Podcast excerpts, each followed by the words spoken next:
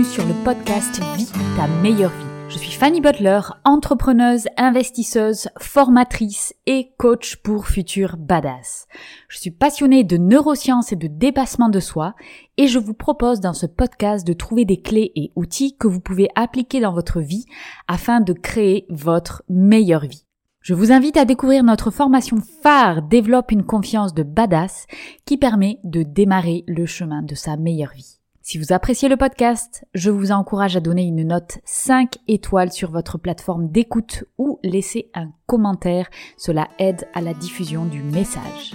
Bonne écoute Dans ce nouvel épisode de podcast, on va continuer notre série sur l'ego. Dans le premier épisode sur l'ego, on avait vu ensemble la définition de l'ego, la différence avec l'estime de soi, le fait qu'on veut une haute estime de soi, puisque ça va nous aider dans notre vie de tous les jours, mais qu'on veut un ego en check. On a vu également des exemples de comment va se traduire l'ego dans notre vie de tous les jours et le fait que tout le monde a un ego, ça fait partie de notre construction en tant qu'humain et de ce fait, il faut accepter notre part d'ego et en avoir conscience. Aujourd'hui, dans cet épisode de podcast, on va voir est-ce que l'ego est destructeur ou bien moteur? Et ensuite, on va voir comment on peut avoir un ego en check pour avancer Alors, première question, est-ce que l'ego est destructeur ou moteur?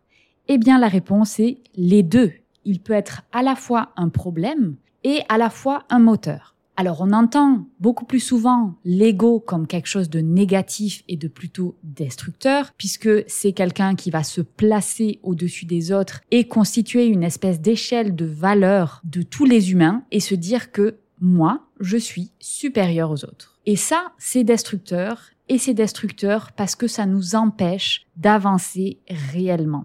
À partir du moment où sa motivation dans la vie, c'est l'ego, on va recevoir une grosse douche froide à un moment donné. Je vais prendre un exemple très concret qui est tout ce qu'on voit sur le développement personnel ou dans l'industrie du coaching. Aujourd'hui, on voit des choses comme, pour faire de la publicité, évidemment, regardez, moi, je fais un business à X chiffres, euh, je suis génial, je fais 10 cas par mois, et c'est constamment comme ça d'en créer de l'envie et une hiérarchisation des choses. Si notre motivation réelle, c'est moi, je veux faire 10 000 euros par mois, ok, c'est ton point de départ. Eh bien, il faut aller chercher un petit peu plus que ça derrière. Pourquoi? Parce que si ta motivation c'est 10 cas par mois, tu vas peut-être y arriver. Il n'y a pas de problème.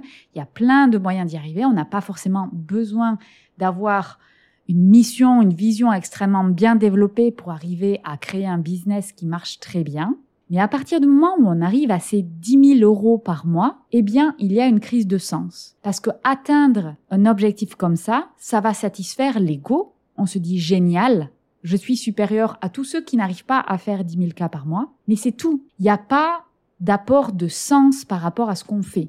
Par contre, si on se dit, moi j'ai besoin d'avoir 10 000 euros par mois, parce que cela me permet d'être confortable dans ma vie, de pouvoir faire un voyage par an ce que j'ai vraiment, vraiment envie de faire, ça donne du sens dans ma vie. Ça me permet de mettre ma fille dans la meilleure école Montessori que j'ai trouvée. Ça me permet de faire du cheval sans compter et en me faisant plaisir. Ça me permet de faire ci, de faire ça. En gros, vous mettez la définition de votre meilleure vie.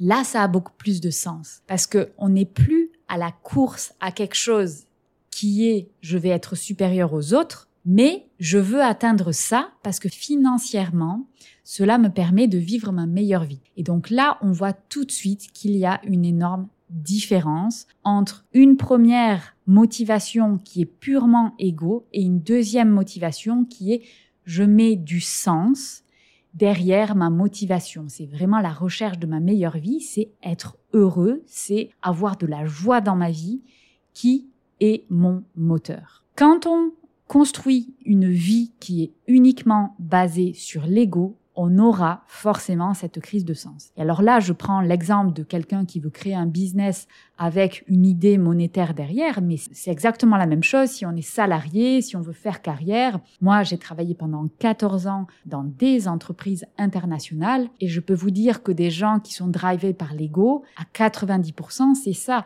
Ce sont pas des gens dont le travail a du sens, mais c'est des gens qui veulent avoir la position sociale, le respect, l'argent pour en imposer, pour faire waouh dans les repas, pour être invité dans des soirées mondaines avec les ambassadeurs de tous les pays. Donc ça, c'est de l'ego.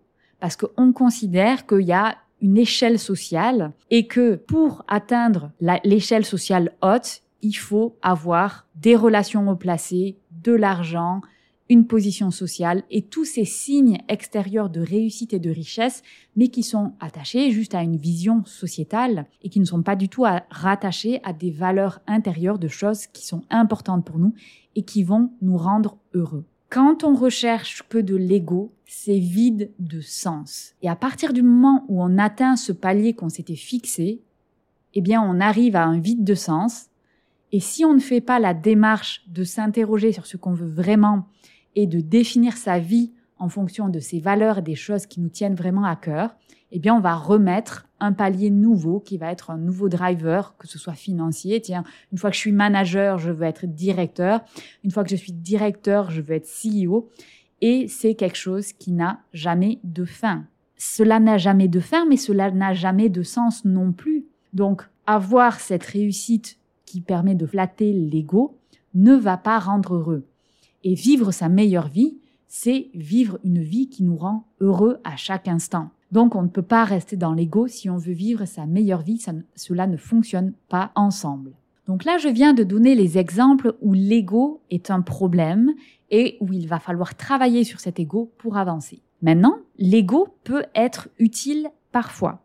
Et je vais prendre un exemple qui est très concret, c'est les sportifs de haut niveau beaucoup de sportifs de haut niveau, l'ego est un moteur. Alors je dis pas que c'est le seul moteur, mais en tout cas c'est un moteur qui est important. Et je vais prendre l'exemple de Laure Manodou. Si vous écoutez un petit peu ses interviews, elle explique très clairement qu'elle n'aimait pas nager. Par contre, elle aimait gagner. Ce qu'elle voulait, c'était gagner, être la meilleure, être reconnue, qu'on ait les yeux sur elle et qu'on dise waouh, c'est elle. Elle, c'est la meilleure, c'est la plus forte. Eh bien ça, c'est une motivation 100% égo. Et c'est ok. Ça lui a fait faire des choses qui sont incroyables. Par contre, à un moment donné, il y aura la douche froide de la crise de sens. L'ego, c'est, par exemple, un autre moyen pour vous expliquer comment ça peut être un driver. Si vous faites un petit peu de course à pied et que vous faites de temps en temps des courses à pied organisées, eh bien, vous allez voir tout de suite que quand vous courez tout seul chez vous, vous courez moins vite que quand vous allez faire la petite course qui est organisée par sa commune. Eh bien là, on va courir plus vite. Pourquoi? Parce qu'il y a des gens autour de nous et là, notre ego rentre en jeu puisqu'on se dit "Ah oh ben quand même, je vais essayer de dépasser telle personne ou telle personne." Et c'est OK. À partir du moment où c'est pas le driver unique, on peut s'en servir, on peut se dire "Ben en fait, j'ai envie d'être meilleur que cette personne." Mais tant que c'est pour se dépasser soi-même. Et qu'à la fin de la course, on puisse se dire je ne suis pas une personne qui est meilleure, qui est supérieure à l'autre personne parce que je suis arrivé avant il ou elle. Donc, l'ego peut-il être un driver? Oui, absolument, ça peut être un driver, on peut l'utiliser, ça peut être une raison qui nous pousse vers l'avant, mais à partir du moment où ça ne va pas devenir quelque chose de néfaste, où on va être un juge et mettre sur une échelle de valeur des gens qui sont meilleurs et des gens qui sont moins bons. Et je vais donner un deuxième exemple qui est un exemple 100% personnel sur une des choses qui m'a drivé dans mon histoire et qui m'a permis une certaine forme de réussite, c'était également mon ego. Alors mon ego m'a permis de sortir de mon statut social.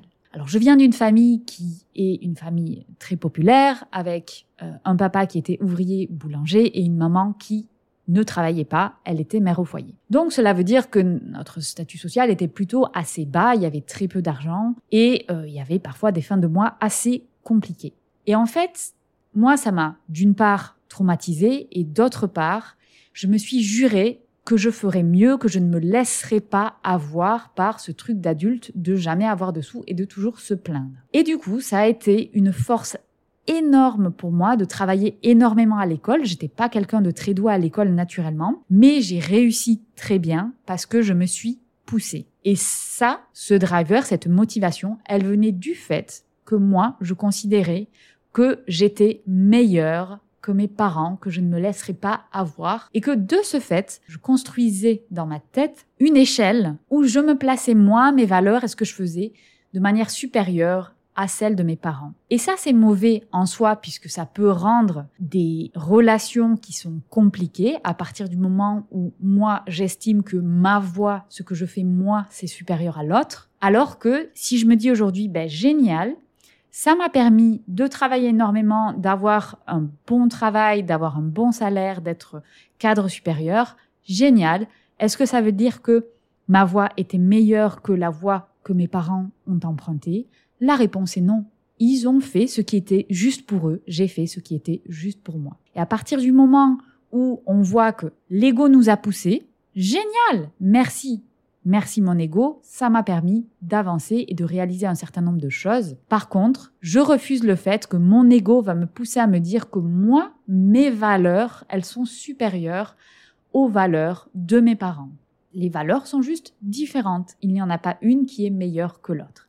Et c'est là où on sort de l'ego et de ce fait, on peut avoir des relations apaisées avec les autres. L'ego, s'il n'est pas en check, aura pour conséquence, d'une part, de ne pas avancer soi-même, puisque si on considère qu'on est meilleur que les autres, on va en réalité se traîner un boulet au pied, puisque on ne va pas essayer de s'améliorer, puisque on part sur le postulat que on est meilleur. Et en plus, cela, va créer des relations compliquées avec les autres, puisque dans, notre rapport aux autres, on va mettre une échelle avec des gens qui sont supérieurs aux autres. Et ça, c'est également néfaste pour avoir des relations avec les autres qui sont bonnes et apaisées. Donc la conclusion, c'est que l'ego peut être un driver, et on peut l'utiliser comme driver à partir du moment où il est en check. Alors qu'est-ce que ça veut dire checker son ego? Eh bien, dès qu'on sent que on va tomber tout doucement dans un jugement, c'est là qu'il faut se demander hop hop hop, quelle est ma vraie motivation derrière? Est-ce que je suis en train de créer une échelle de valeur où moi je me mets en avant? Si c'est le cas, on en prend conscience et on se dit ben non, on va essayer de comprendre la position des autres et de se dire, avec cette empathie-là, je peux voir que l'autre a juste un point de vue différent, qu'il n'est ni meilleur ou moins bon que le mien, il est juste différent. Et dès qu'on passe dans cette démarche-là, à ce moment-là, on sort de l'ego. La motivation, on peut avoir une part d'ego dedans tant que ça reste en check. J'espère que cet épisode vous a plu et n'hésitez pas si vous avez des questions par rapport à l'ego et si vous avez des exemples où l'ego vous a pourri la vie. J'espère que le podcast vous a plu. Si c'est le cas, n'hésitez pas à noter 5 étoiles et commenter le podcast sur votre plateforme d'écoute. Si vous souhaitez aller plus loin, je vous propose des formations et du coaching pour vous permettre de créer votre meilleure vie. Contactez-moi pour plus d'informations.